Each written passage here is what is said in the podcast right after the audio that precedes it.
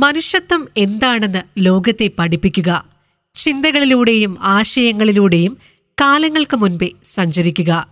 Radio Suno ninety one point seven F എമ്മിന്റെ the story ടെലറിന്റെ പുതിയ എപ്പിസോഡിലേക്ക് എല്ലാവർക്കും സ്നേഹത്തോടുകൂടി സ്വാഗതം. ദ സ്റ്റോറി ടെലർ പോഡ്കാസ്റ്റിൽ നിങ്ങൾക്കൊപ്പം ഞാൻ നിസ.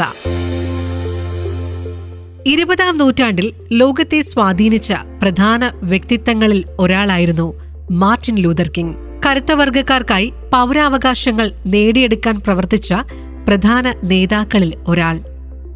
ഇന്ന് നമുക്ക് അദ്ദേഹത്തിന്റെ ജീവിതത്തിലൂടെ ഒരു ചെറിയ സഞ്ചാരം നടത്താം. ഞാൻ വായിച്ചറിഞ്ഞ ചില വിശേഷങ്ങൾ അദ്ദേഹത്തിന്റെ ജീവിതവുമായി ബന്ധപ്പെട്ട് നിങ്ങളോട് പങ്കുവയ്ക്കുകയാണ്.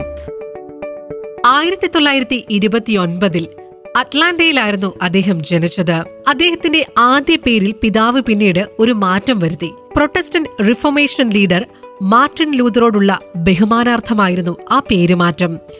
പിതാവ് അദ്ദേഹത്തിന്റെ പേര് മാറ്റിയത് ഇങ്ങനെയായിരുന്നു. മാർട്ടിൻ ലൂതർ കിങ് ജൂനിയർ എന്നായിരുന്നു. ലോകം അദ്ദേഹത്തെ ശ്രദ്ധിച്ചത് ആയിരത്തി തൊള്ളായിരത്തി അറുപത്തി മൂന്ന് ഓഗസ്റ്റ് ഇരുപത്തി എട്ടിനായിരുന്നു അന്നായിരുന്നു ലോക പ്രശസ്തമായ ആ പ്രസംഗം സംഭവിച്ചത്. ഐ ഹാവ് എ ഡ്രീം എന്ന പ്രഭാഷണം. വാഷിംഗ്ടൺ ഡി സിയിലെ എബ്രഹാം ലിങ്കൻ സ്മാരകത്തിന് എതിർവശത്തുള്ള നാഷണൽ ഹാളിലായിരുന്നു ആ പ്രസംഗം.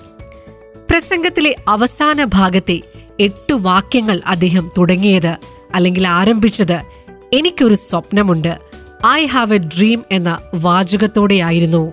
പ്രസംഗങ്ങളുടെ ചരിത്രയേടുകൾ എടുത്താൽ അതിൽ വെട്ടിത്തിളങ്ങി ശോഭയോടെ നിൽക്കും ഐ ഹാവ് എ ഡ്രീം എന്ന പ്രസംഗം.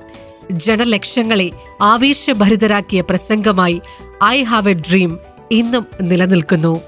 പ്രസംഗത്തിലെ കുറച്ചു ഭാഗം ഇങ്ങനെയായിരുന്നു. എനിക്കിന്നൊരു സ്വപ്നമുണ്ട്. എനിക്കൊരു സ്വപ്നമുണ്ട്. ഒരു നാൾ എല്ലാ താഴ്വരകളും ഉയർത്തപ്പെടും. എല്ലാ മലകളും താഴ്ത്തപ്പെടും. പരുക്കൻ നിലങ്ങൾ സമതലമാക്കപ്പെടും. വാക്കുകൾക്ക് ജീവൻ വെക്കുകയായിരുന്നു മാർട്ടിൻ ലൂതർ കിങ്ങിലൂടെ. അദ്ദേഹം ലോകത്തിനായി നൽകിയ ചില ചിന്തകൾ കൂടി ഒന്ന് കൂട്ടിച്ചേർക്കുകയാണ് ദ സ്റ്റോറി ടെല്ലർ പോഡ്കാസ്റ്റിലൂടെ. നമുക്ക് മുന്നോട്ട് ചലിക്കാൻ കഴിയണം. നിങ്ങൾക്ക് പറക്കാൻ കഴിയില്ലെങ്കിൽ ഓടുക. ഓടാൻ കഴിയുന്നില്ലെങ്കിൽ നടക്കുക.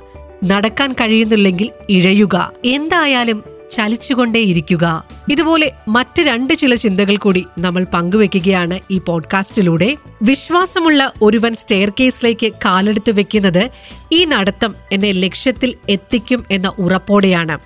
അതിന് സ്റ്റെയർ കേസ് മുഴുവൻ കാണണമെന്നില്ല. അദ്ദേഹത്തിന്റെ മറ്റൊരു ചിന്ത ഇങ്ങനെയായിരുന്നു. ഇരുട്ടുകൊണ്ട് ഇരുട്ടിനെ മാറ്റാൻ കഴിയില്ല. പ്രകാശം കൊണ്ട് ഇരുട്ടകറ്റാൻ കഴിയും. അതുപോലെ വിദ്വേഷത്തിലൂടെ വിദ്വേഷത്തെ അകറ്റാൻ കഴിയില്ല. സ്നേഹത്തിലൂടെ മാത്രമേ സാധിക്കൂവെന്ന് ആയിരത്തി തൊള്ളായിരത്തി അൻപത്തി ഏഴ് മുതൽ ആയിരത്തി തൊള്ളായിരത്തി അറുപത്തി എട്ട് വരെയുള്ള കാലയളവിൽ അമേരിക്കയിൽ ഉടനീളം അദ്ദേഹം എത്ര പ്രസംഗങ്ങൾ നടത്തിയിരുന്നു എന്നറിയാമോ? രണ്ടായിരത്തി അഞ്ഞൂറ് പ്രസംഗങ്ങളാണ് അദ്ദേഹം നടത്തിയത്. സമത്വത്തിനായി തന്റെ ജീവിതവും ശബ്ദവും വാക്കുകളും നൽകിയ മാർട്ടിൻ ലൂതർ കിങ്ങിനെ ലോകം എക്കാലവും ഓർമ്മിക്കും.